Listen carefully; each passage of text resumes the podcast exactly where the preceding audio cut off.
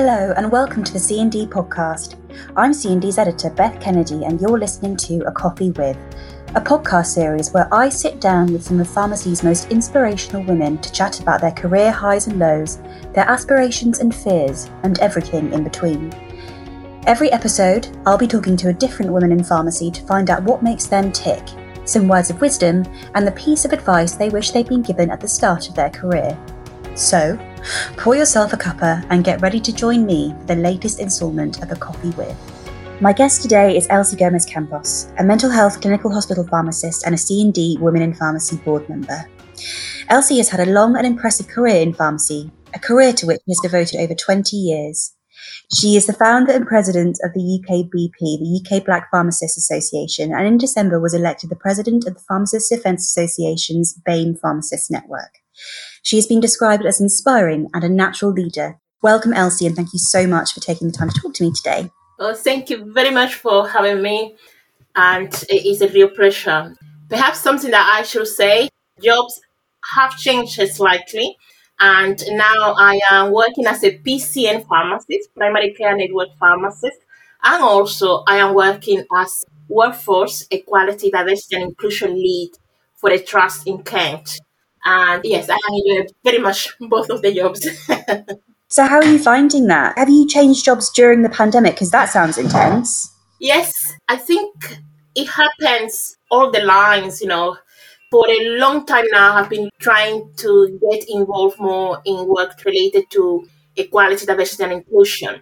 And this opportunity came, I applied for it, and I was appointed to my biggest surprise and biggest delight. And it allows me to work 3 days a week on that role while being able to work for another 2 days as a pharmacist. So I can combine during the week my two passions, working as a pharmacist and working as an EDI lead. Okay, well, let's take a step back right to the beginning of your career in pharmacy and tell me how you got started in it. What attracted you to pharmacy in the first place? That is a very interesting question because the answer to that is like, I couldn't be a doctor, which is what my mother, my father wanted me to be.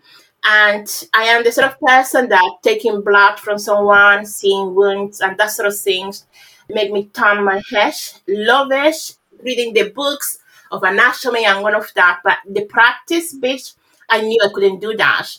And I thought, well, probably the closest thing is pharmacy. I've got everything that I like, you know, the anatomy, how medication works, how to treat disease. And that is how I became a pharmacist, because I couldn't be a doctor. So when you say couldn't be a doctor, but that was just to do with the thought of blood and things like that was just a no-no for you? Yes, it was that, yeah. I wanted to be a doctor. I wanted to be able to do it, but I knew that I was not going to be able to practice it as such. Yeah. You know, in the study, you have to do all of those practical things that you have to do, labs and so on. And I knew I didn't have it in me to be able to do it. So take me through your career to date. I know you've done lots and lots and lots in your illustrious career. So just a potted career history. So I qualified as a pharmacist back where I was born, which is in Cuba. So I qualified as a pharmacist at the University of Havana. And when I immigrated to the UK, I had to start from scratch. First of all, I have to go to school and improve my English language because Spanish is my first language. I don't think I have mastered yet, but I have to go to school to become a better English speaker. So I was doing that while during the day I was working as a pharmacist technician. I did that for several years.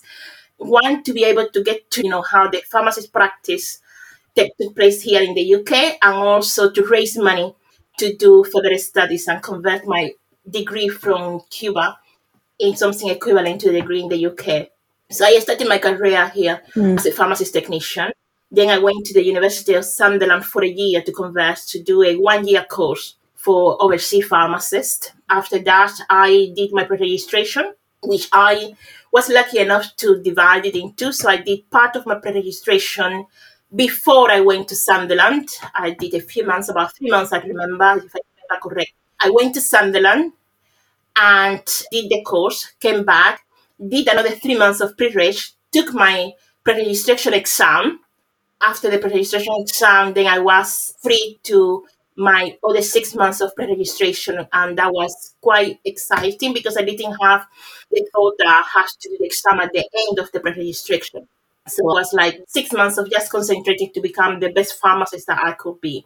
After qualifying as a pharmacist, then I did what most of us do, which is do the certificate, the diploma in pharmacist practice. I moved around one or two different trusts in hospital, working as a hospital pharmacist. Then I did my master, took on leadership positions, and then afterwards moved out of hospital, and now I am working in primary care. You've done lots of everything within the sector. Do you advocate for that sort of portfolio career for other pharmacists? I love hospital pharmacists, and I wouldn't say that necessarily you have to come out of one particular sector, but the most important thing is to have the ability to adapt, because you never know what is around the corner. It allows to make you to understand better how the whole healthcare system works. And working in primary care, there are many things that, having worked in secondary care for so many years, I quite understand very well and I can apply very well. So having that wider range of different sectors in your portfolio definitely is a plus. I am not saying that it's for everyone, but I would say don't be scared. If you have to do it or if you want to do it, it's always a good idea to explore it and see whether it's for you or it's not. Okay. Tell me a little bit about the UK Black Pharmacists Association and how you got started with that. So the UK Black Pharmacists Association, it was started because of my personal challenges. I faced some sort of discrimination. I didn't have a voice. I didn't have a network to support me. So the whole experience was quite lonely. It could have potentially destroyed me as a person and destroyed me as a profession. So I don't know how I found it on me, but the UK Black Pharmacists Association started small. And what I realized that once I started to speak up about the need of having a network of people that could understand you and could support you if you face was a positive thing. And talking about it made me to realize that there are so many people like me out there, but what they decide to do is not talk about it, keep it quiet, try to move on from position to positions. And the result is that those behaviors don't change. And what I'm trying to do with the UK Black Pharmacy Association is to raise awareness of certain issues that we need to address as a profession. And also, most importantly, is to provide that support to someone like me come across that type of behavior, how to navigate through them. And I think we have been quite successful at doing that. And it was produced out of a negative experience in my life, but I am so grateful that I have become something positive for so many of us. So how many members are you up to now? Okay, so we started very small and then we grew to about 500 members. Oh, wow. One thing that we have to do now, we did it at the beginning of the year, was to try to verify the membership of our members. There is a lot of benefit of becoming a member of the UK Black Pharmacists Association. We support each other in a very particular way, which is advocating, being altruistic, which is like if you need help, it doesn't matter whether you know me or not, anyone from the association will be able to provide that help if they can. And what we found is that the link to join us was being shared all over the places, and it didn't feel like a safe place, because one thing the UK Black Pharmacists Association meant to be is a safe place to discuss some issues that affect Black pharmacists, and it became a reality that we had members that didn't identify themselves as a Black pharmacist. So now we have started a brand new group where the members can join, but we verified that they are actually meet the criteria to be in the group. So at the moment, we are nearly 200 because not everyone have changed from the old group into the new group. So hopefully we will go up again to the numbers, but at some point we are the active group that we had, and end of February was of 500 plus members. Okay, brilliant.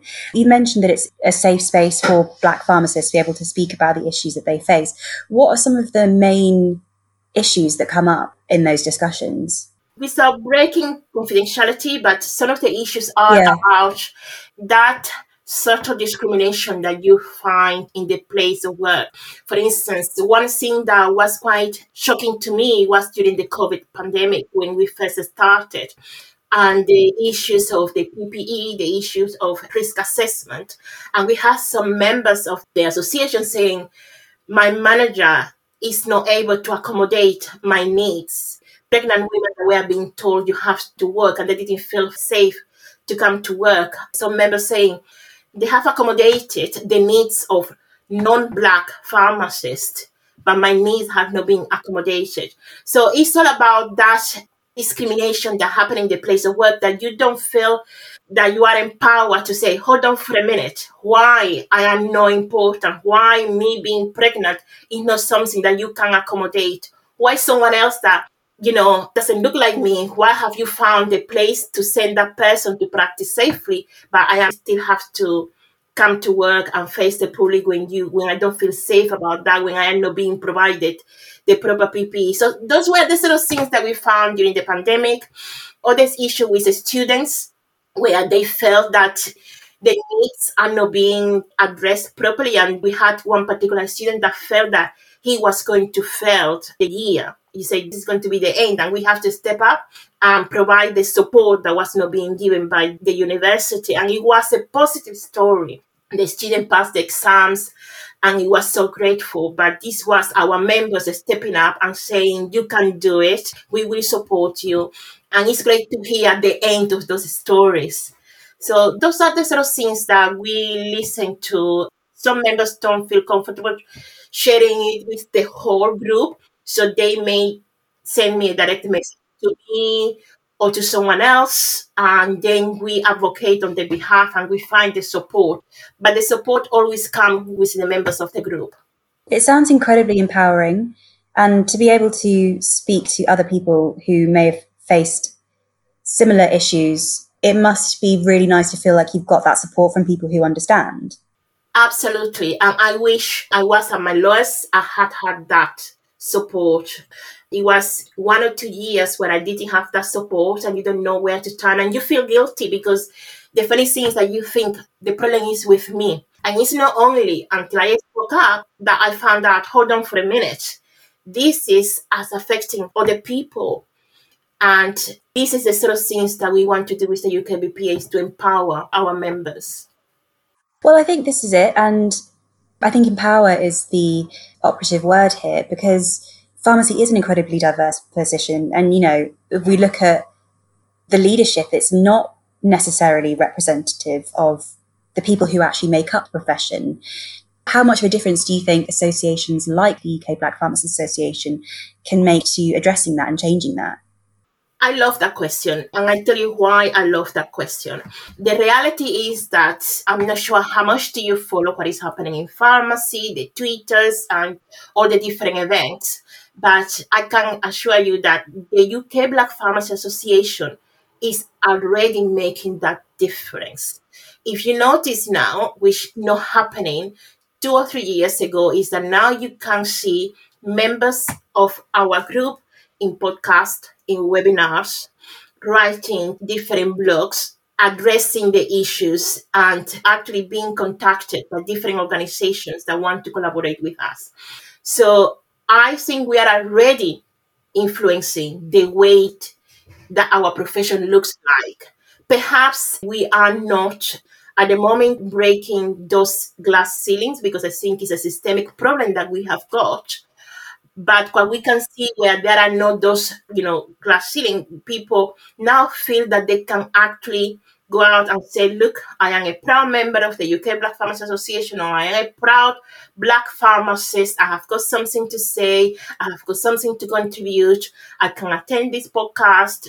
If you look at the PDA-BME, you know, the committee are 3 members of the UK Black Pharmacists Association, because we empower each other to go and nominate ourselves. I am looking forward to see the nomination for the different board for the Royal Pharmaceutical Society now. And I suspect there are going to to see more Black pharmacists. They feel that they can go out there, they can nominate themselves, and hopefully the profession will see the benefit of having more diverse leadership. It's something that has been missing for so many years. And what we are doing within our association is who is going to step up, who is going to nominate, who is going to go out there and represent. And it's not about representing the UK Black Pharmacists Association. It's about saying, you are good enough. And it's about time that you go out there and show to the whole profession what is that you can do. So we will support them. We will encourage them to go out there and put the head above the parapet and say our voice counts. And I think that is probably one of the biggest success of the UK Black Pharmacists Association, how we internally, we support each other and push each other. Because I was very skeptical about going for the presidency of the PDA-BME, but I was being pushed by my board. You have to go out there, you have to go. And they said, well, it's the expectation, so I'm going to see what happened. But if I hadn't had that push from them, I would have never, because I wouldn't, who am I to think that I can be the president of that group? So I think we are already making a difference. That's brilliant. And do you think there needs to be more of that in pharmacy? Pharmacists pushing each other and lifting one another up to go for these positions? My understanding, it happens. Not sure whether it happens in such a big way that we do it. I think that if I know you, I will come to you and say, oh, can you support me on this? Or can you nominate if I nominate myself? But what is happening with us, we are doing it in this big. We celebrate anyone that goes out there. We had 2 days ago, Lola, one of our members, she represented the UK BPA in a webinar in Northern Ireland. And, they tweeted, and I put the tweet within our group, and everyone came out, well done, Lola, great, So this celebration let you know that what you are doing is very positive. What you are doing is something that other people want you to see. So I think perhaps this sharing up of each other is happening within our profession. Whether it's happening the way that we do it, I am not sure.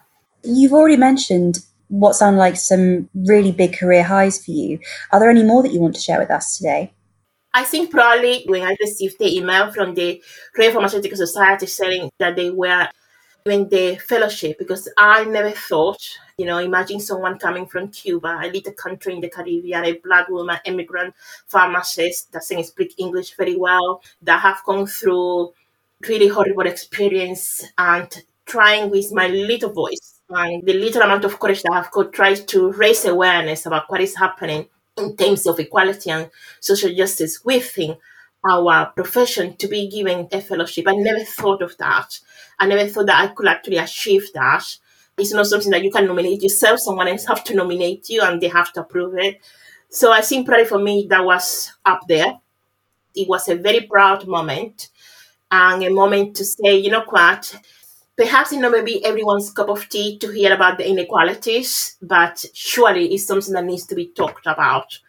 I think that, and every time that I get someone from the UK BPA sending me a personal message saying, if it hadn't been for this support, I don't know what I would have done. And I think there may be 1, 2, 3, 4 people, a handful of people, but it's one human being that we are able to help. And potentially one pharmacist that doesn't leave the profession, because some of these members have been pushed to a point where they are considering leaving the profession. So I think those are moments that I treasure, and messages that I treasure. I think you should be incredibly proud of yourself as well, because you have faced adversity to get to the point in your career where you are. And I imagine that lots of people find your story incredibly inspiring. I'm not sure about incredibly inspiring, or I'm not sure if I am incredibly stupid, because one thing that sometimes I hear is, people don't talk about those things. You just forget about it. But the truth is that you can never forget about them. And if there is one thing that drives me, is that my son could tomorrow decide to be a pharmacist. I am a pharmacist. My husband is a pharmacist. So if he decides to become a pharmacist, I want him to become a pharmacist and come into a profession that will appreciate him for what he is, and it will allow him to flourish and not have to suffer some of these things that we don't talk about it, but everyone knows that exist.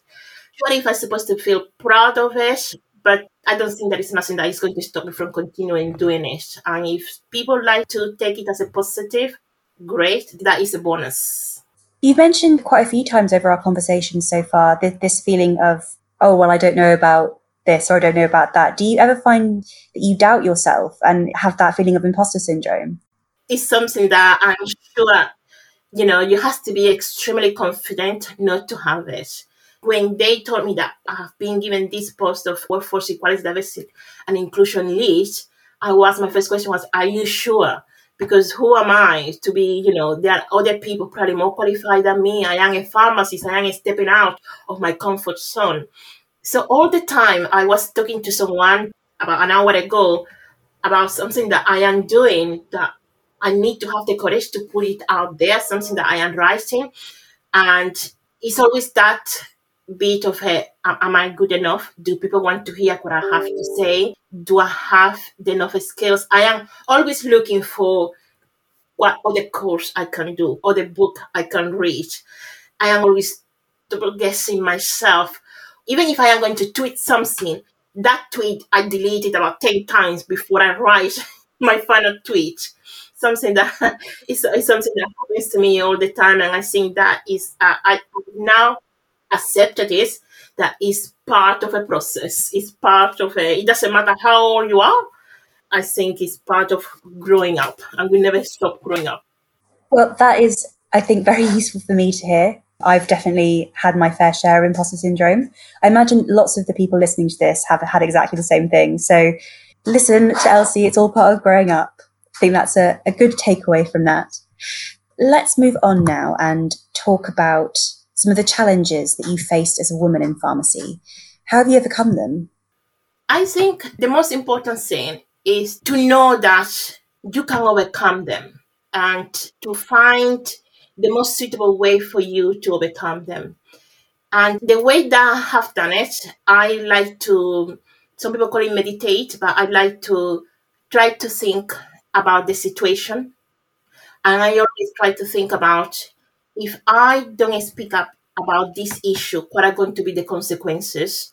And if I speak up about these issues, what are the consequences? And I most often than not speak up about the issues. And I try to put it out there, whether with the employer, whether with a pharmacist that, you know, we are communicating perhaps via the phone or whatever. So some of the challenges that I face have been many. But the way that I have managed to overcome them has been about weighing the consequences of just keeping them for myself and the consequences of speaking up about it and trying to solve it. I am of the opinion that if I find a problem, I need to find a solution. And when I come to you with the problem, I will come out with you and discuss those solutions. So to me, it's that process that goes internally in my head, and trying to find the solution that I think will work for the two parties, if there are two parties involved, or a solution that will work for me. But what I never tried to do, and many times I have been told, just walk away. I never walked away from some of these issues, because I think I found out if you walk away, there is nothing stopping you from walking into that problem again in the future. So why not to face it now? Why not to try to solve it now and find out whether your solution will work or not? So I try never to walk away from any of those issues. Are you comfortable to talk about some of the issues that you have faced as a woman in pharmacy? Yes, absolutely. And it's not just women in pharmacies. Some of the issues that I have faced have been because I am a Black woman in pharmacies and are very different. I can tell you, for instance, on my leadership positions, I find that as a Black pharmacist leader, my decisions are, my leadership is constantly questioned. I am constantly being asked to practice at a higher standard, while my others, you know, non-white pharmacists, leaders pharmacists, the decisions are not questioned. They are not challenged on a day-to-day basis. And you go back and you think, why is this happening? Some of the things that I say is like, they don't hear it. They are not listened to by someone else come with the same thing that I have said, with the same issue that I have raised. someone else does it, and they're listening to it. And then for many years, I was like, oh, perhaps it's my English, but I couldn't make it sound any simpler, any clearer. And what I found is that sometimes don't want to listen to you because of what you represent. And I think those are the biggest issue, that we as Black women, we feel that sometimes we are not listened to, or our concerns are not as important as others. And perhaps that is why you don't see so many people that look like me in those leadership positions. Sometimes you may have to compromise something that I know I don't do easily. And to me, right is right, wrong is wrong. People say, no, there is always a grade. I say, well, in terms of being professional, there is a right and there is a wrong. And in the between, now you are compromising, and it is up to you, and it's up to my personal standards whether I want to compromise. And I find it very difficult to do. For many years, I found it very difficult to do. So I think that is probably the main issue with relation to being a woman in pharmacies, a Black woman in pharmacies particularly. Okay, and what do you think needs to happen in the profession to start to change some of those challenges that you faced? I think probably, to me, is to see more people like us. I usually find myself being the only one, if that makes sense. Yeah. So you are the only one, you know, that you are representing. Whether it's fair to say or not, when I walked into a room, I am the only one. I hold myself to higher standards because I am different. So I have to make sure that I don't mess up and that sort of thing. So I think if there were many more wonderful Black women there, because they are there, that are empowered into these leadership positions. Some of the challenges that I've had, sometimes after that, my certificate, my diploma, my master in clinical pharmacy, many years of experience, sometimes you get these challenges that after the years of experience. And you find that sometimes the challenges come from people but you should not be there. You should not have those years of experience, or those years of experience don't really count. And it comes from university. Many of our students don't see many Black women teaching them. They don't see that role model. They don't see these people that can actually influence them. They place a work and they are not being managed by these Black women, and that they feel there are not many that like you don't really count.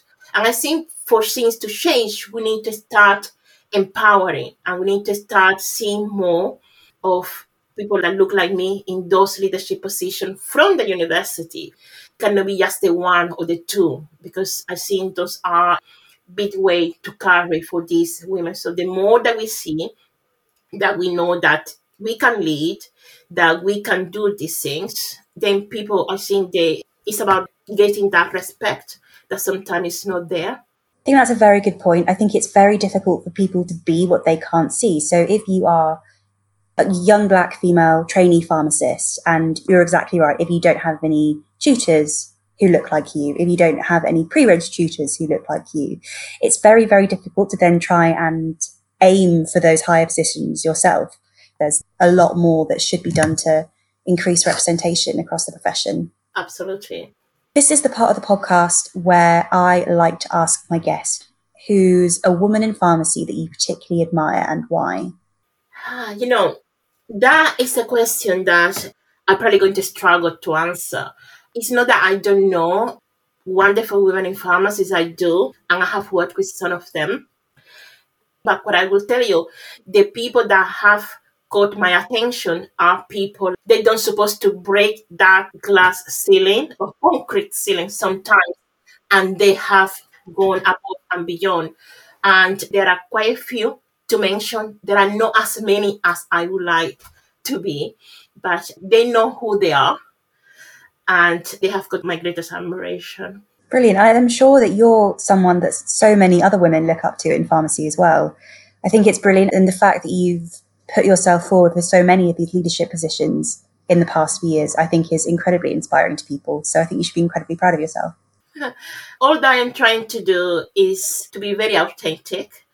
I am trying to be a human being and be aware of some of the issues that are affecting our profession that I think we have been silent far too long. And I am no exception because I only decided to speak up when those issues affected me. Had they not have affected me, probably I would have never had the courage to speak up. And the only reason that I am speaking up is because what I mentioned before is the generation that is coming behind me.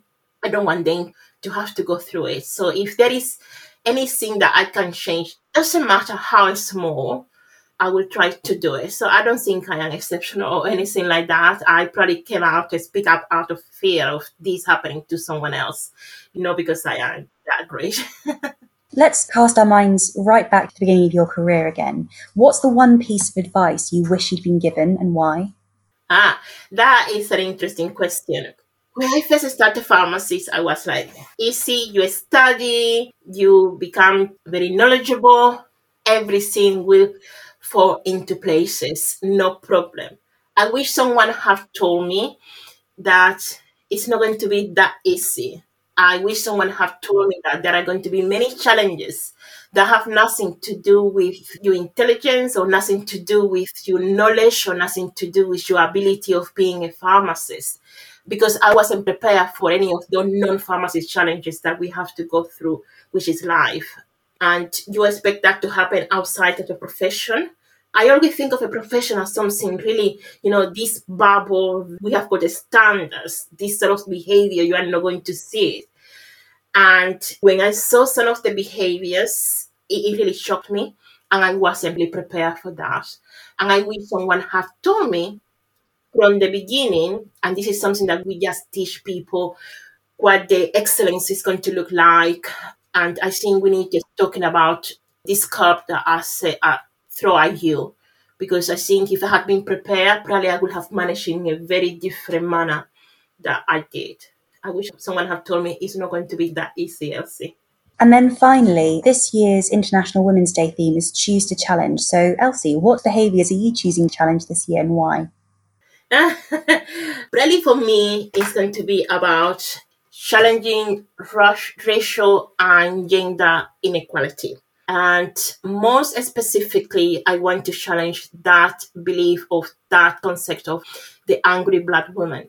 I think being authentic, being emotional sometimes, being frustrated, being powerful, being motivated has nothing to be with that stereotype of the angry Black woman. I like to think that we can bring ourselves to the workplace or to the university with our afro hair, with our clothes from wherever you're coming from, with your manners. I am the sort of person that I like to talk with my face, with my hands, with my body, and laugh. And I want to challenge those stereotypes. I want to challenge when I see people saying, oh, that person doesn't fit the profile, or that person is too loud, or that person is too emotional. I want to start challenging that. And I want to start trying to encourage people to see the person that are in front of them for what they bring to the table, which is that difference. And hopefully, slowly, it will happen, because I think now our eyes are open and more people are speaking about these issues. It's just a matter of time for when seeing that real difference. So yeah, my challenge will be trying to challenge those stereotypes of gender and racial inequality. And is there anything else that you wanted to mention? This year, hopefully, we have been the year 2020, we became aware of many, many things that were affecting us as a society, were affecting us as a profession. And I think the year 2021, hopefully, will be the year where we are going to start seeing actions. Me personally, I am a little bit now tired of the talking. Yeah. Saying we are going to do it. I think hopefully 2021 is a year that we can say, oh, we say we were going to do this and we actually have done this and we have achieved this. So hopefully for me, 2021 will be the year of actions and less talking. Well, thank you so much, Elsie. I have absolutely loved talking to you. I think there's a lot of food for thought there. Thank you so much. It was a pleasure. Thank you very much for having me. Elsie Gomez-Campos, one of C&D's Women's Advisory Board members. Today, we discussed why Elsie decided to become a pharmacist, her journey to practicing in the UK after leaving her home country of Cuba, and her work with the UK Black Pharmacists Association. For more news and updates on C&D's Women in Pharmacy group, please check out the C&D community and chemistdruggist.co.uk. Thanks for listening.